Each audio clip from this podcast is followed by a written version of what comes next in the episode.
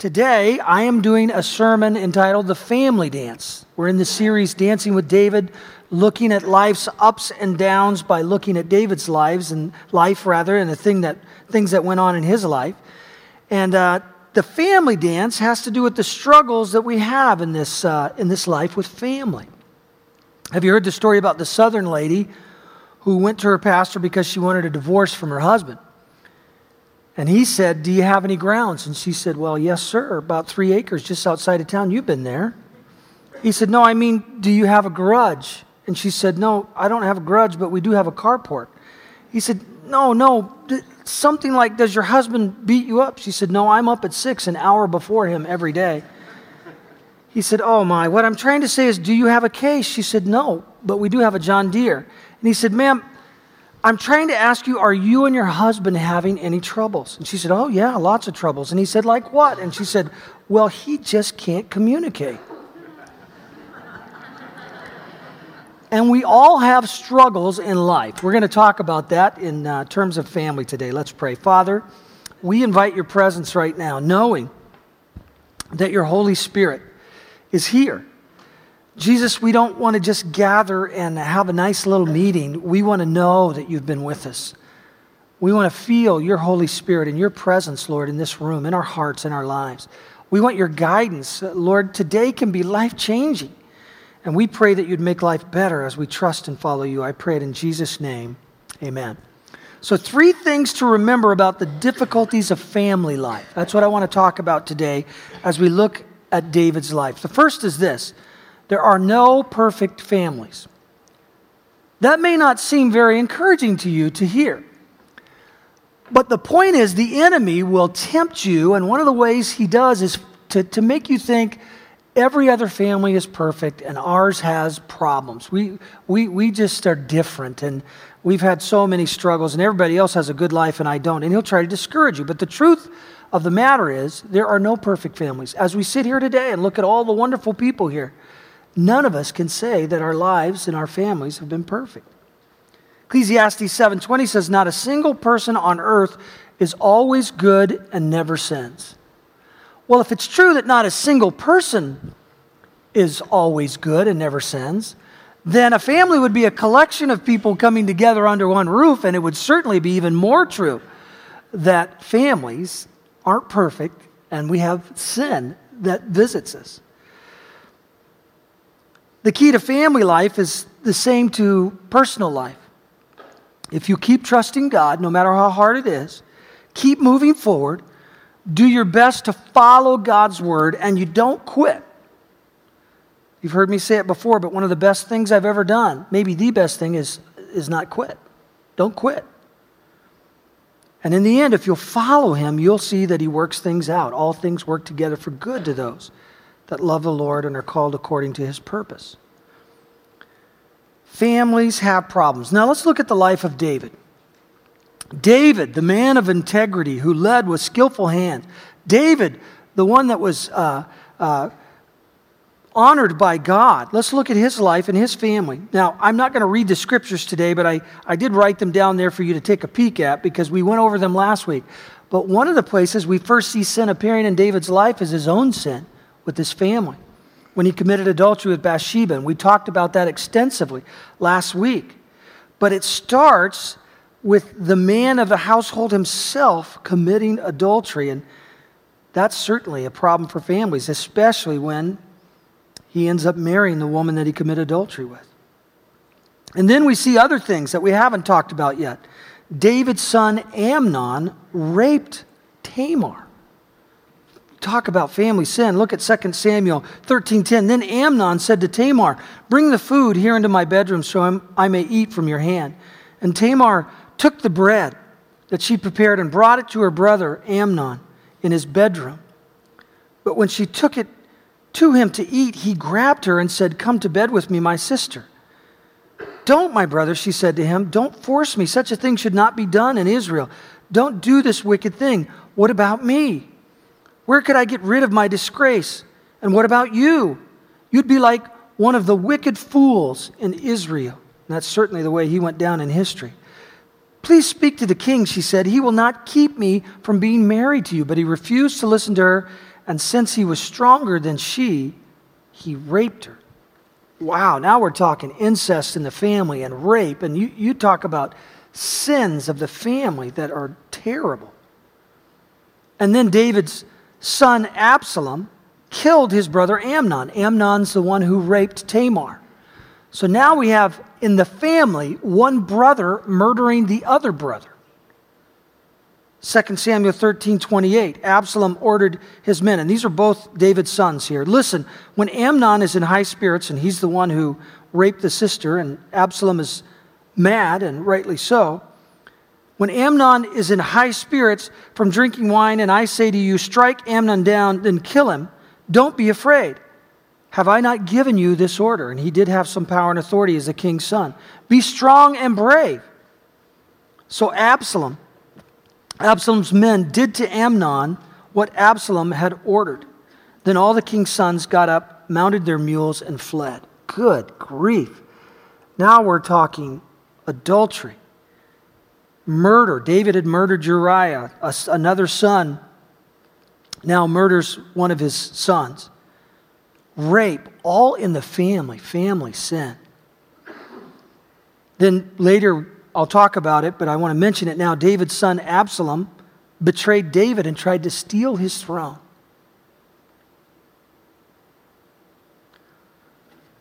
I don't know how sin can get much worse in a family than those things that we just listed right there that are in the scriptures about David, this man that God loved. The truth is, all of us have sin in our families. I did a little exercise in my mind this week I tried to think of a family that, that I knew well, because you'd have to know them well to evaluate, a family that I knew that did not have sin or some sort of shameful thing in it. And I thought good and long, and I couldn't think of one family that, doesn't, that didn't have sin, hurt, pain caused by someone's actions. Not one. So that means that every one of us have had things that are embarrassing in life, in our families. 1 John 1:10 If we claim we have not sinned, we're calling God a liar and showing that his word has no place in our hearts. Again, if that's true individually, that's true collectively for families. And it is true. I can think of my own family and see hurt, pain, and sin. We have roots in California, and I have cousins, first cousins, that I grew up with, pretty close to, that spent a lot of time in jail and prison.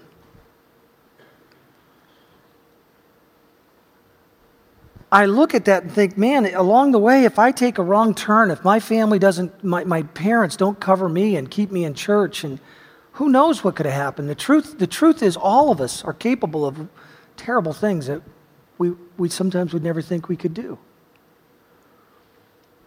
Well, my immediate family blessed me, but there, there, was, there was still pain in our family. One of my cousins, his name is Sean. We were born a day apart, uh, a day between us. And grew up together till we were 10 years old, probably together every day of our lives, and, and the guy I played with the most as I was growing up.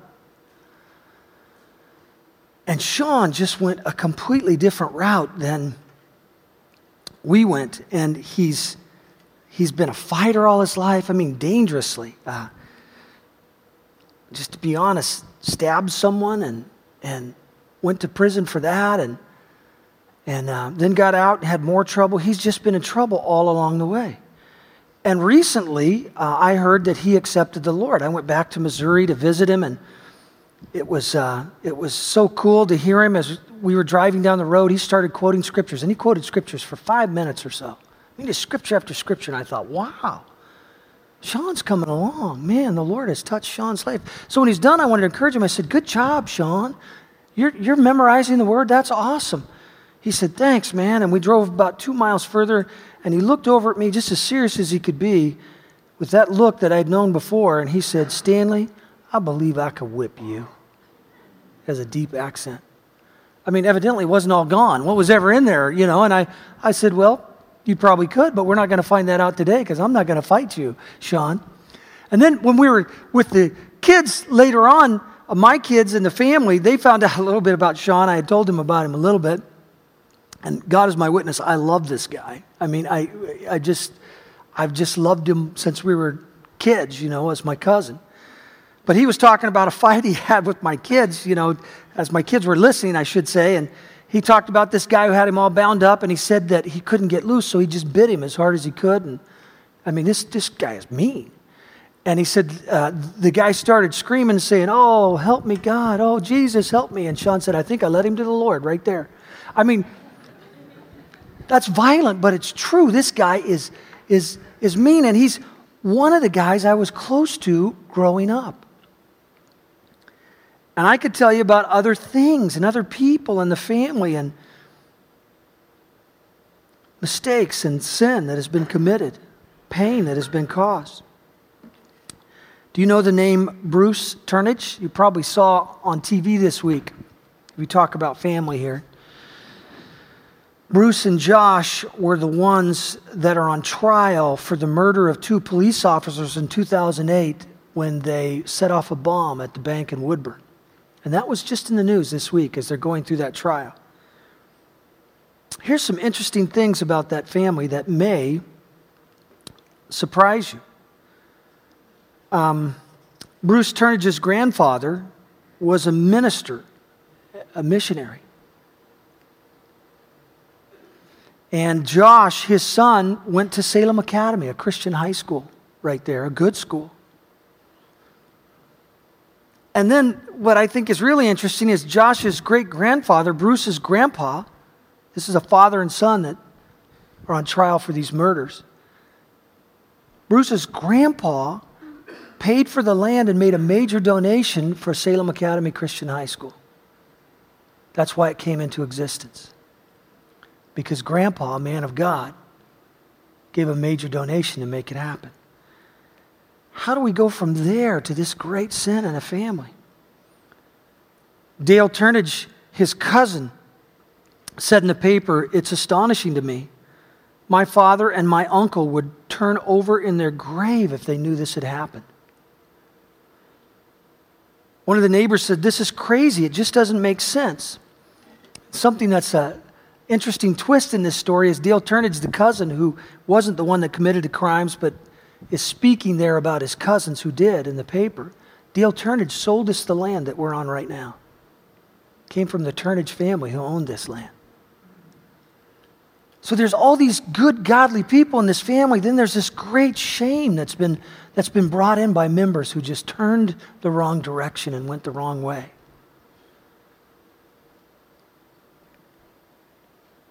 That's startling, but then you think of amazing families like the family of Billy Graham, the family of Luis Palau, two of the most godly men that have helped shape this nation with people coming to Christ. Maybe, maybe there's not two more names that have had to, more to do with salvation in America than Billy Graham and Luis Palau.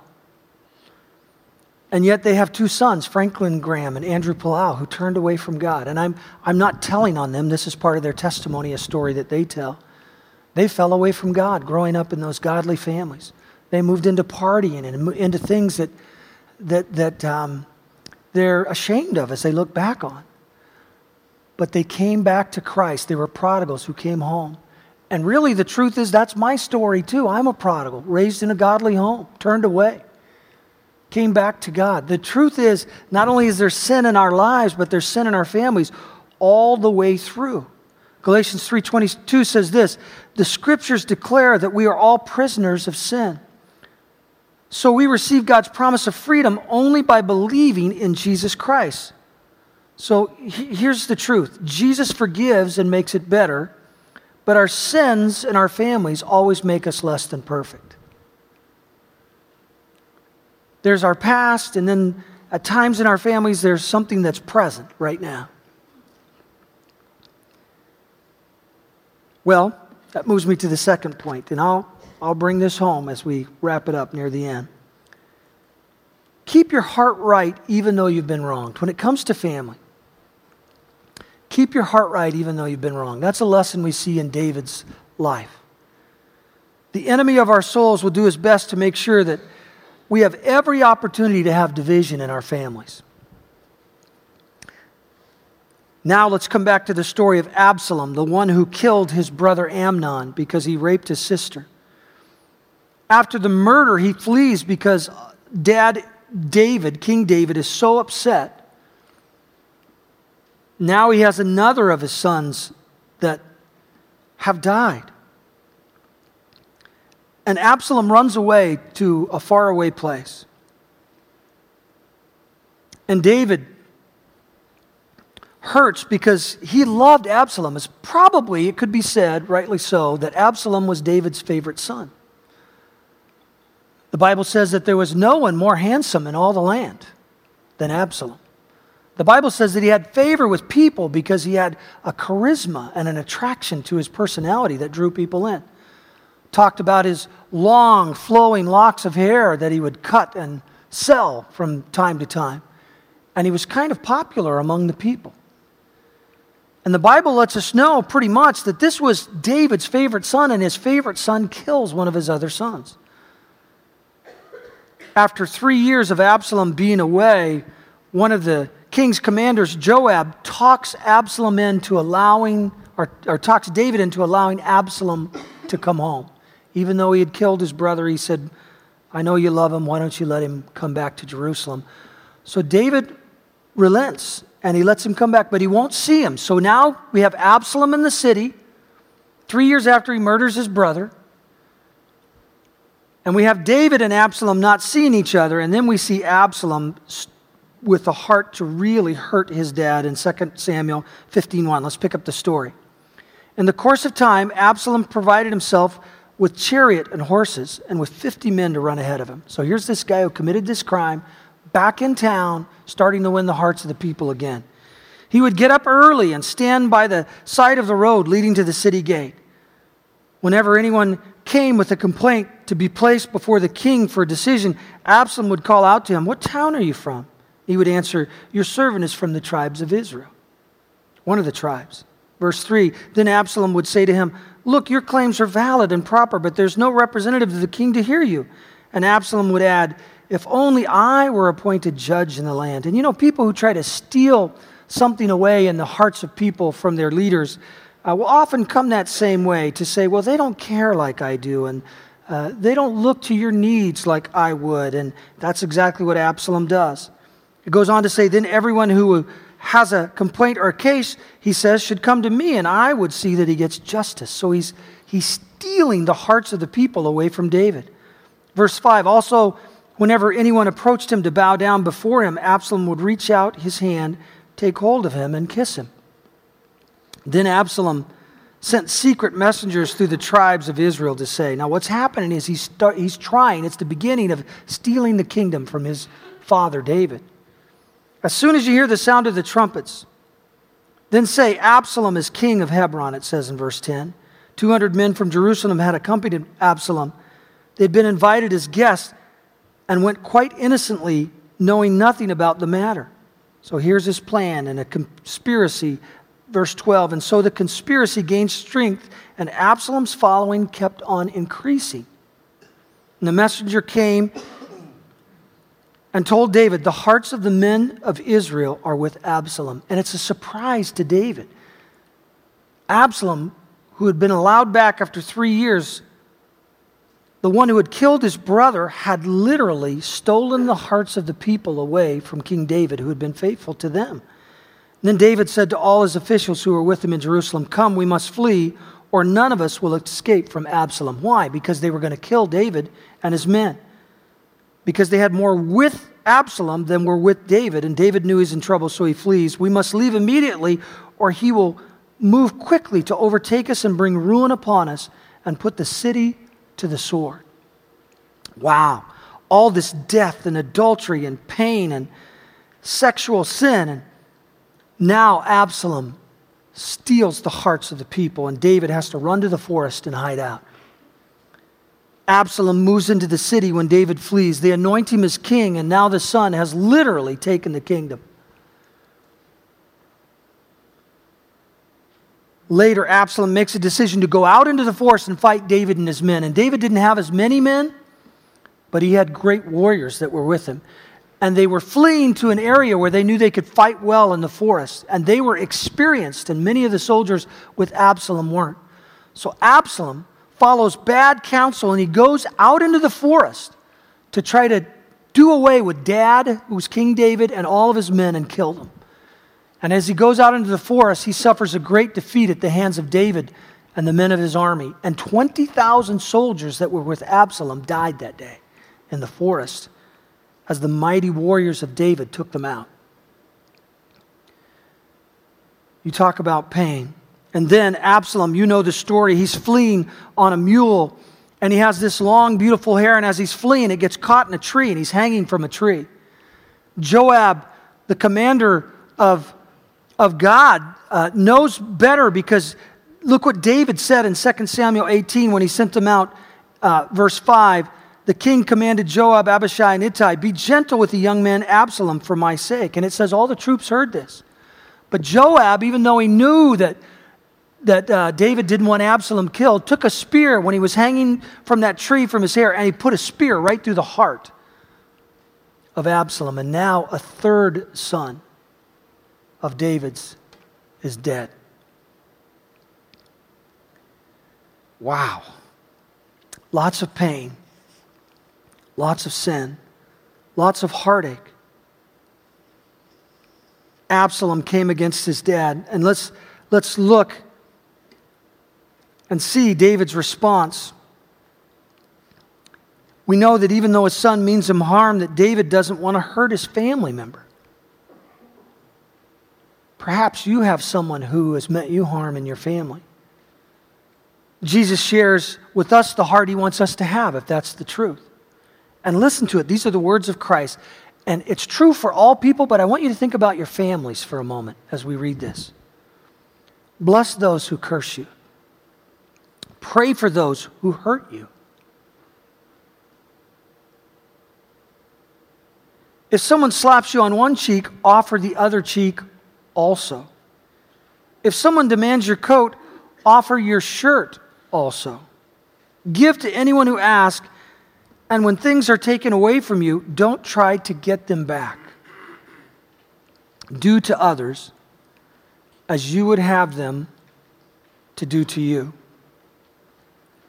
The enemy of your souls wants to make sure you have plenty of opportunity to get mad at your family members, to get bitter, to speak evil, to take them down, to strike back.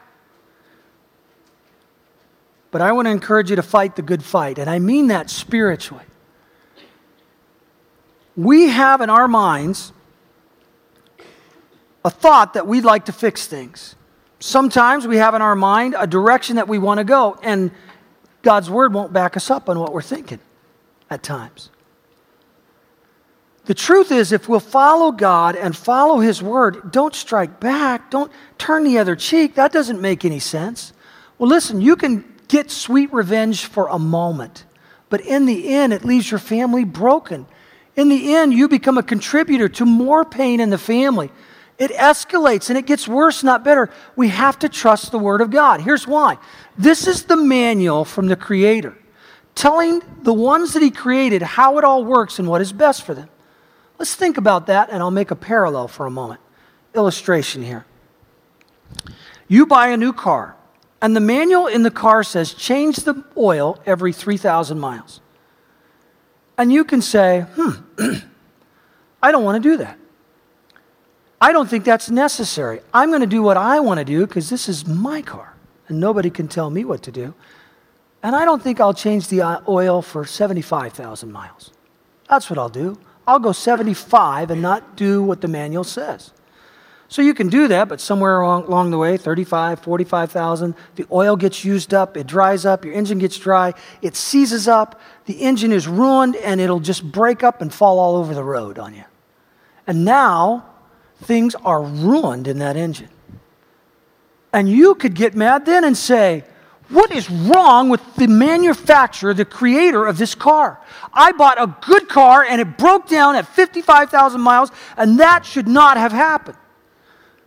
But if you go to the creators, they would say to you, Did you change the oil? And you say, I don't think that's necessary. The creators would say, I think you found out a little different, didn't you? You can't blame the creator when they tell you how it works and you refuse to do it. And yet, that's what we do in life with God. We say to Him, Okay, you have a manual, but I don't think I want to follow that. I think I'll do it my way. And you can do it your way. He won't force you.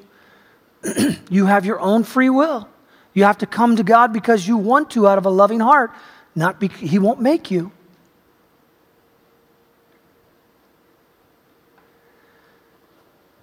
Here's the way it should work if we would just trust Him. Proverbs 3 Trust the Lord with all your heart. Don't lean on your own understanding. In all your ways, acknowledge Him, and He'll make the path straight. That means that we are people who sometimes want to figure it out in our own mind and do it our own way. But if our own way is contrary to the Word of God, we need to yield to the Word of God. Why? Because it's the manual and it shows us how it works. And if you can get to a place of trust in God and trust in His Word like that, you're on the path that will bring success for you and your family. And you may feel like, I don't want to turn the other cheek. I do want to strike back. But it'll be, bring pain. Keith Miller wrote a book, a Christian book called The Habitations of Dragons. And he tells the story of Alice that I want to read to you from that book. He says, I'll never forget Alice's face.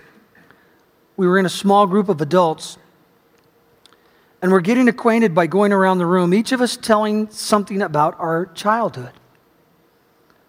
One older lady had had a good many disappointments and seemed bitter about her past. Then it was Alice's turn. She spoke to us hesitantly when I was a little girl, she said I was put in an orphanage. I was not pretty at all, and no one wanted me. But I can recall longing to be adopted and loved by a family as far back as I can remember. I thought about it day and night. But everything I did seemed to go wrong. I tried too hard to please everybody who came to look me over, and all I did was drive people away.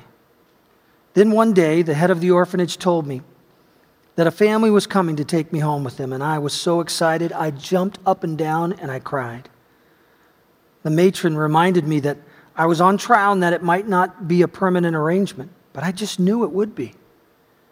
So I went with this family and started school in their town, a very happy little girl, and life began to open up for me. Then one day, a few months later, I skipped home from school and ran in the front door of the big house that we lived in and no one was home. But there in the middle of the front hall was my battered old suitcase with my little coat thrown over it. And as I stood there, it suddenly dawned on me what it meant. They didn't want me. And I hadn't even suspected. Alice stopped speaking, but Keith Miller says we didn't notice because we were all standing in that front hall looking at the battered suitcase and trying not to cry. Then Alice cleared her throat and said almost matter of factly, That happened to me seven times before I was 13 years old. Keith Miller says, I looked at this tall, gray haired woman sitting across the room and wept. I had just met Alice, but I found myself loving her and feeling a great compassion for her. She looked up, surprised and touched by the way we were responding to her story. But she held up her hand and shook her head slightly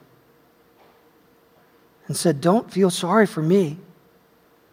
With a genuinely happy smile, she said, I needed my past. You see, it brought me to God.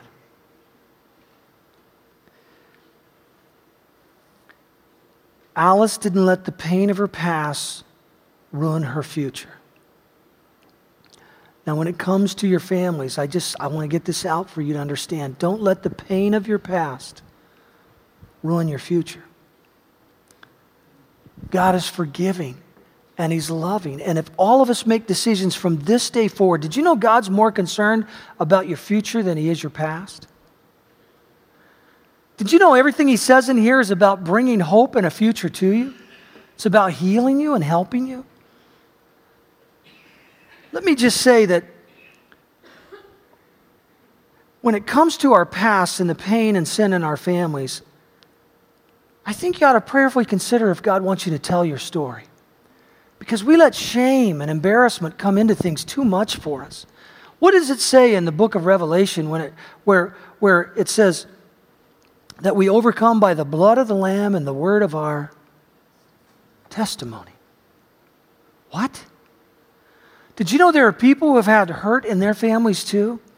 And when we get all secretive about all the pain, now I don't think you should share everything, and I think you should prayerfully consider what you should share, but I promise you this God wants you to tell about the great things He's done for you and your family, the healing that He's brought. Because sitting beside you now are some people that are in pain.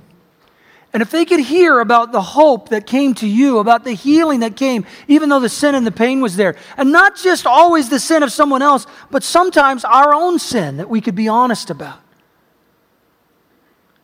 When they hear about that and how God touched you and blessed you and forgave you, and, and, and your future has been propelled to something good, you bring hope to those hearts. I think we ought to pray if we consider how much of our stories we should share. Because here's the deal you and your family are a trophy that shows the grace of God, that shows how, even though there's been pain and sin and hardship, the grace of God covers, the grace of God helps, the grace of God will heal. Not only did Alice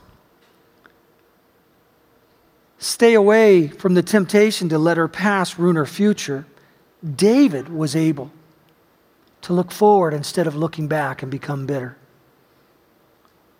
So Absalom rebellion was put down. David is coming back. Now, I'm about to read you a passage and let me set the scene for you. David has now defeated that army of Absalom that had rebelled against David himself. The soldiers that were with Absalom had to leave David to go to Absalom. They're traitors. If you want to look at it the right way, in, in reality, they were traitors. What would David do to those people that had turned against him and wanted to hurt him? What you and I do will have a lot to do with how the future goes with our family. 2 Samuel 19:11 pick up the story there David's coming back to the city and David sent his messengers his message rather to Zadok and Abiathar the priest and he said ask the elders of Judah why should you be the last to bring the king back to his palace, since what is being said throughout Israel has reached the king's quarters? Now, listen to this. Now, remember, he's talking to the people that had rebelled against him and that had gone to Absalom. I think it's so fitting as we talk about family today. Verse 12 You are my brothers and my own flesh and blood. So, why should you be the last to bring back the king? And say to Amasa, who's Amasa? Amasa was the commander of Absalom's troops that went out into the forest to try to kill David and his men. He said, Say to Amasa, Are you not my own flesh and blood? May God deal with me, be it ever so severely, if from now on you are not the commander of the army, of my army, in place of Joab. Joab was the one who disobeyed the command to be gentle with Absalom and killed Absalom, David's son. And he says to Amasa, I'll put you in charge of the whole army. What an amazing act of grace and forgiveness David exemplifies here. And what's the result? Look at verse 14. Here's what happened because he did this. He won over the hearts of all the men of Judah as though they were one man. They sent word to the king, Return you and all your men. And Judah was unified in almost instantaneously because of David's heart to forgive,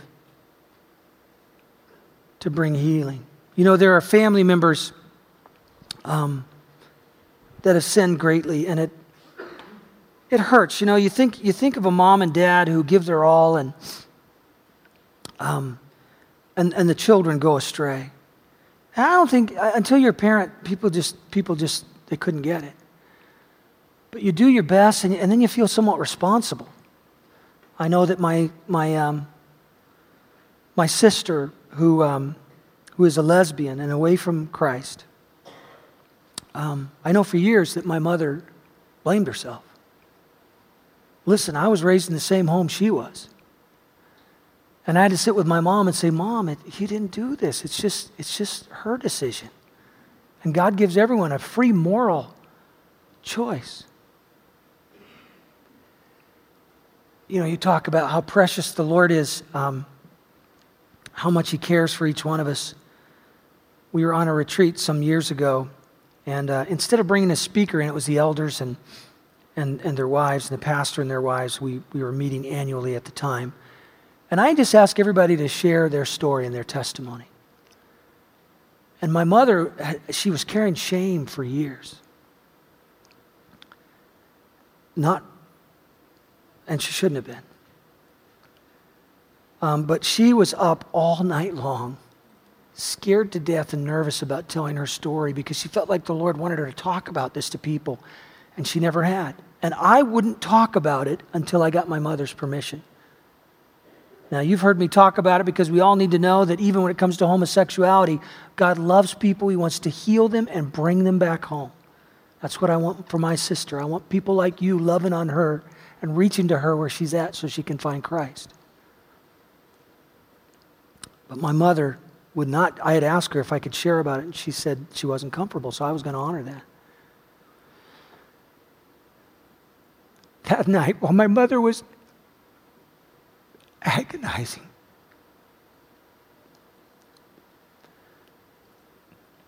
Casey Bullis was woken up in the middle of the night. Remember Dave and Casey, our youth pastors here for years. Casey said she didn't know what it was. But God put Sylvia, who's my mother, on her heart. And so much to the place that she got up from where she was, went to the entrance of my parents' room at 3 a.m. in the morning, and sat there on the steps and just prayed for my mother. And my mother didn't know she was outside the door at 3 a.m. But my mother was wide awake. Sometime around that time, my mother said she had a breakthrough. Now, this is not a breakthrough that took place in one night. This is a breakthrough that had taken 15 years. And my mother found the strength the next day to come and tell everybody about one of the things that had hurt her in her life shared her pain, and we all got to pray. And something happened in my mama's heart where she was healed. Then I was able to tell the story. I didn't tell this in the first service, I'm just feeling led to tell it now. You know what's happened since then? I talk about my, my sister's homosexuality. I love my sister. God loves my sister. But you don't get to heaven because God loves you. You get to heaven because you love Him back. I, I, I really, really love my sister. She's, she, there's been, she's a kind person. You don't get to heaven because you're a kind person. You get to heaven because you repent and take Jesus as your Savior and grace is applied to your life. But I've talked about my sister in public settings now. And, and do, does anybody remember where th- there have been services where I call people forward who have family members that, that are homosexuals? And we pray for them. This is one of the areas where we carry shame in our families. And isn't it better to pray than to hide? I mean, really, isn't it? I mean, isn't it better to support one another? And my mother has had so many people pray for her now because she's got it out there and pray for my sister. And now my mother prays for people and ministers to people. And I guess, I don't know why I went there, but I just feel like the Lord wanted me today to say that. What if we just get it all out there and pray and love one another? David, rather than holding something, I'll get back to this now, rather than holding something, forgives. And I, I guess I want to say one more thing to, uh, to parents. And, and, and it, I'm not saying it's easy, I'm just saying it's best. Do you know what's best isn't always what's easiest? Um, sometimes our kids who've gone astray, um, they, they feel that mom and dad's a- approval is attached to their behavior and that they, they may not love them the same anymore. And I said that to say this that the best thing we can do is love them. If we're not careful, we become very legalistic with rules, rules, rules, rules. You didn't do this. And what happens is we don't mean to do it, but when we talk so much about rules and the right thing, what we're saying to the individual, what they're hearing is, they don't love me because I don't do what they want me to do. That's not what most parents mean, I'll tell you that. But that's how it comes across because that's how the enemy will work it on the other side. And, um, you know, there comes a point where you've said enough, and your actions and your love will mean more. I have no idea why I'm talking about all this in this sermon right now. But there's the balance that will bring some healing into, into lives and, and families. You know, to know you're loved, even though you've made all the mistakes, brings you to a point where you want to come home to a Heavenly Father who loves you. David forgave. Matthew 6 14, for if you forgive men when they sin against you, your heavenly Father will also forgive you. But if you did not forgive men their sins, your Father will not forgive your sins. Now, if that first line, if you forgive men when they sin against you, it would have been a lot easier for us if, if we'd have just left out the second part of that, when they sin against you. Pretty easy to forgive them if they haven't sinned against you. But when they've sinned against you, that's a different category, isn't it? When they've sinned against you, if you forgive men when they sin against you, your heavenly Father will also forgive you. But if you do not forgive men their sins, your Father will not forgive your sins. Now, to forgive their sins is not to say that what they did was right or okay. But remember what I said a good definition of forgiveness is to take them off your hook and put them on God's hook. You're not saying it was right, it was good, or it's okay. You're just saying, I don't require anything for my heart to be healed to happen any longer because God's grace is big enough. His healing has covered me, and I can go on with my life even if that person doesn't do the right thing. My family member who sinned against me. So I'm going to forgive and leave it up to God. Vengeance is mine, I will repay. He's slow to anger, but he will bring justice in time if people don't repent. So we leave it to him and we trust him. But our job is to be like Jesus, who, when they drove the nails into his hands, not, we think about those soldiers sometimes,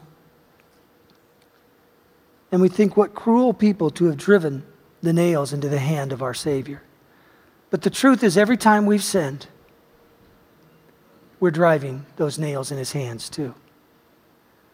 Since all of us have sinned and fallen short of the glory of God, and since sin is what put him on the cross, and it was our sin that drove the nails into the hands of the Savior. So let's not think about those soldiers as just those bad guys. Let's put ourselves in their shoes for a moment because it's us. And he says this Father, forgive them because they don't even know what they're doing. When I think of family sins, I, it makes people mad sometimes because I have compassion for those that have sinned greatly against their family members, with, even with terrible sin. And justice would require that these things are dealt with. But here's, here's why I have compassion. You know, I'm, I'm older, I'm 50 now, and hopefully I'm a little wiser. And here's what I've learned with people who've sinned against their family members. Almost always they were sinned against in a significant way themselves. Almost always the abusers were abused when they were children. Almost always. It's hard to have compassion for the adult, but when you take it back in your life to the point where they were children and they were getting wounded and hurt, can't you feel for them? I mean, is it too much to believe that God forgives all sin? That God could heal all hearts? That God could make all people new creation? This is heavy duty. God, keep us from going to the place where we want them to be damaged and hurt and wounded and put away with. God, keep our hearts in the place where we want family members who've sinned against us to find the same grace of God that we found. John 15, 12, my command is this love each other as I have loved you. And he said, Father, forgive them. They don't even know what they're doing. Third thought today. Man, you guys just got a sermon within a sermon that was way different than what they got first service. And you know, when that happens, it's, um, it's usually because God wants to touch someone's heart in here with something other than what I studied. And so I try to yield when he's saying that. And I, I believe that the Lord, is, at least for a few of us, is bringing something home in our hearts to, uh, to be established that will bless us and help us as we move forward and maybe change the way we're thinking. Last thought here, last point God will bless you and give you a family if you follow Him. Because there may be some people saying, you know, I don't really have a family. Either you've refused to see them, or they're just not there, or they've refused to see you. David, after all his mistakes, now think of this all the sin that he committed, all the sin in his family, all the tough things that happened. He keeps returning to the Lord and he makes this decision that I'm just going to serve him. And listen, if we would do this, if you've made mistakes, if family hasn't been so great, part of it's your fault, part of it's someone else's fault, if you will decide right now to do the right thing from this day forward, God's more interested in your future than he is your past. Start now and say, God, according to your word, the manual, I'm going to do my best to live this way. There's a scripture in the Old Testament that says that the sins of the forefathers, the iniquities of the forefathers, visited the children to the third and fourth generation.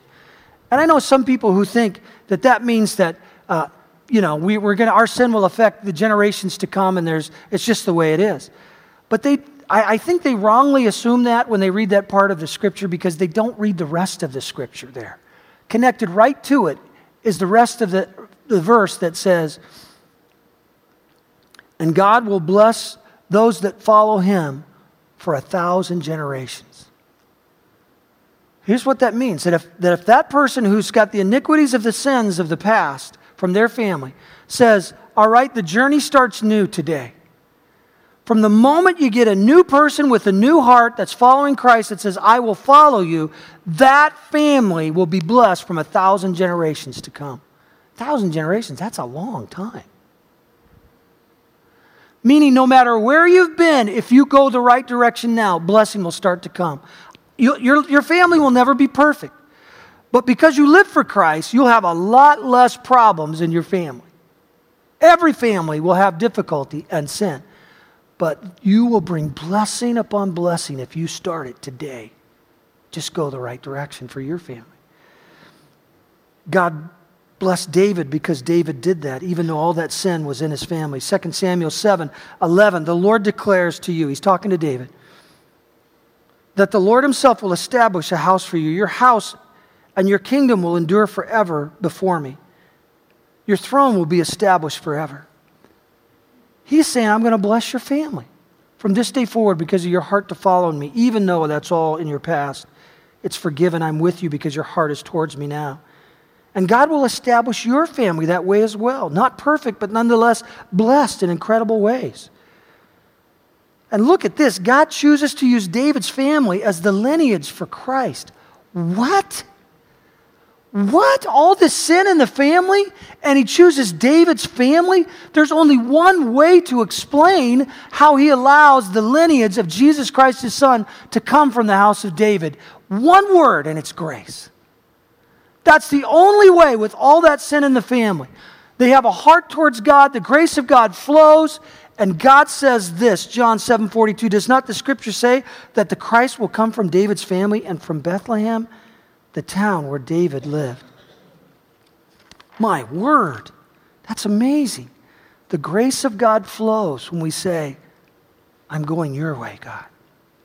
Romans 3:23 For everyone has sinned we all fall short of God's glorious standard yet God with undeserved kindness I just love the way that's written in the New Living Translation of the Bible undeserved kindness that's what we all get from God when we turn to him declares that we are righteous he did this through Christ Jesus when he freed us from the penalty for our sins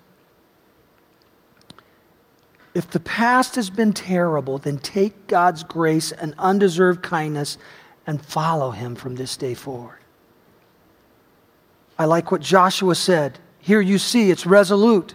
The resolve, Joshua 24 15, as for me and my family, we will serve the Lord. I love it when I see that verse in people's homes. It's a real common one. You just have it right, right over the doorway, right by the entryway. In a lot of families, a, a little that, that part of the verse, as for me and my family, we will serve the Lord. That, my friends, is beautiful. That is serious business.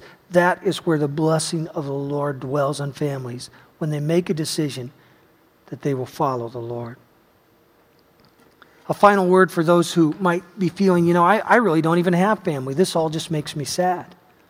I don't have anyone. I didn't have anyone at Thanksgiving. There, there are those among us who, who might feel that way. Let me tell you the story, a true story about a lonely person who gets a family. He was a soldier, and this true story is spoken of in Rebecca Manley Pippert's book, A Heart for God. And here's what she said There was an American soldier who was fighting overseas. A mail service existed that arranged for people to write to soldiers to give them a morale boost.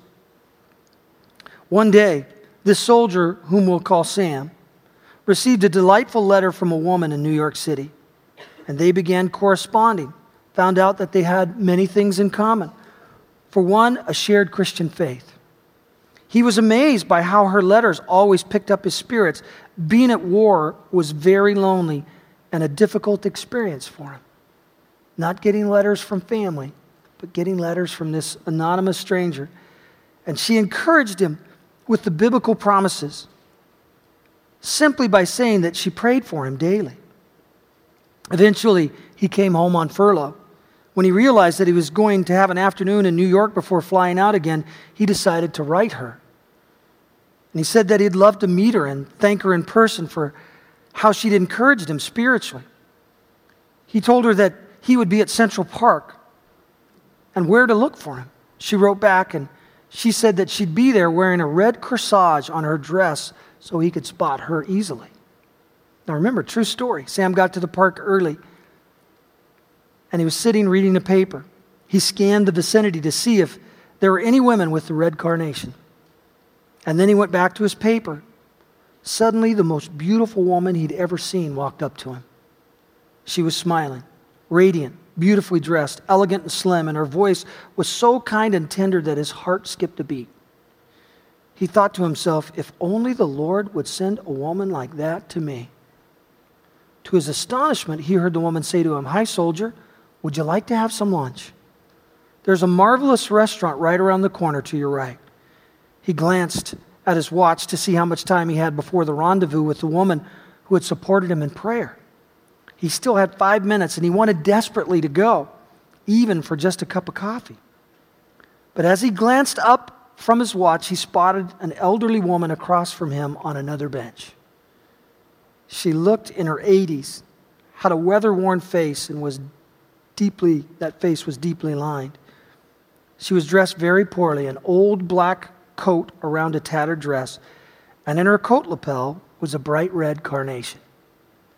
His heart sank, and though he felt torn, he said to the beautiful blonde in front of him, I'd love to go. You have no idea how much, but I have a prior commitment.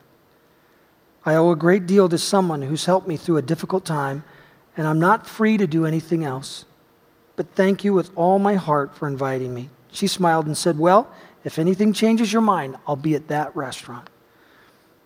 As she strode off, he prayed, Lord, sometimes I wish I didn't know so much about being obedient. Yet, as much as I want to, if it is your will, you would have worked out the circumstances. So I will obey you and trust in your perfect plan for my life. Even though I feel perfection has just walked by me.